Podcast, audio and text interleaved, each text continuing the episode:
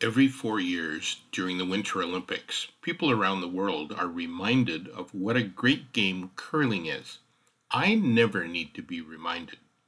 Curling is chess on ice. It's an incredible game of strategy and execution, where moves are laid out several throws in advance, but where those plans can only work if you throw a 44 pound granite rock down a pebbled slab of ice aiming at their target over a hundred feet away, with the help of teammates with brooms who help your rock along the way so that it ends up exactly where you are aiming. If it doesn't, all your strategy needs to be altered. It's a great game to watch and to play, but like most sports, if you played it, it's easier to understand. In the early 90s, while we were pastoring in London, Ontario, I was invited to play in a clergy league, all pastors, we played on Monday mornings. I had never been on curling ice before, but I loved watching the game on TV, and I knew this was going to be fun. With a little instruction, I slid a rock to the center line, put my right foot in the hack, flipped the rock over, cleaned it with my hand, and assumed the throwing position.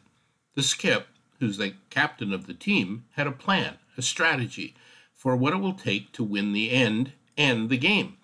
But the strategy for the end only lasts until the first rock is thrown, unless it ends up exactly where they wanted it to go. From then on, it's all about adjusting the strategy because of how your team performs and how your opponent responds. Execution and adjustment. The other day, Elsie and I watched John Morris and Rachel Homan curling at the Olympics in mixed doubles which is a game I was unfamiliar with until four years ago. There are only two players instead of four.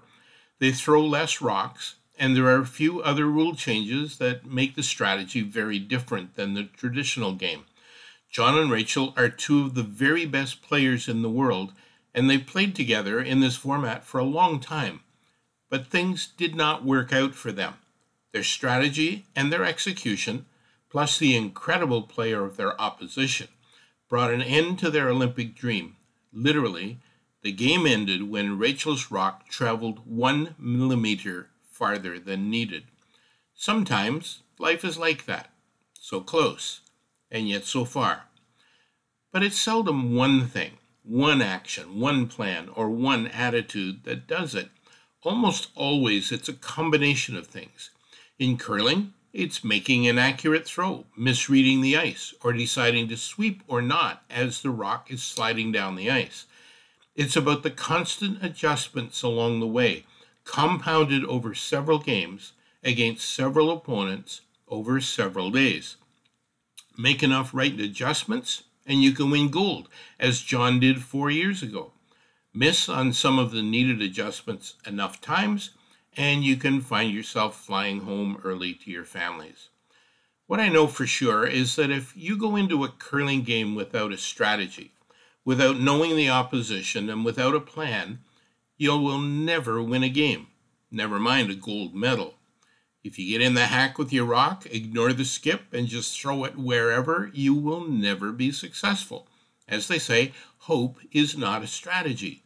Close your eyes and pray, is not a strategy. Even having a great strategy does not guarantee success. You don't know if your opponents will be better at delivering their rocks this day than you are. For Rachel and John the other day, their opponents, Stefania Constantini and Amos Mosaner from Italy, were curling as well as anyone could. Italy has never been a curling powerhouse, but this pair was undefeated and went on to win gold. And sometimes the difference between winning and losing can be a stray hair on the ice that gets picked up by the rock, taking it in a completely different direction. In life, we don't know what opposition we will face, nor what obstacles. We don't know if we'll always be able to deliver or to read the circumstances to make the right adjustments. That's life. To start with a plan and, and a strategy and get ready to adjust it at any time as you learn, as you grow. You might not win gold, but you can still enjoy a great game, a great life.